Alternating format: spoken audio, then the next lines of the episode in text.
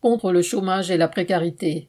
Manifestation le 4 décembre. Le 1er décembre, le dernier volet de la réforme de l'assurance chômage est entré en vigueur.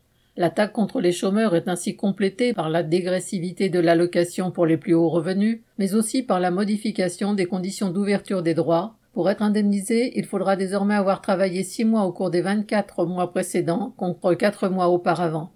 Avec cette réforme, patronat et gouvernement plongent les chômeurs dans une précarité encore plus grande et font pression sur l'ensemble du monde du travail pour qu'il accepte n'importe quelles conditions de travail et de salaire.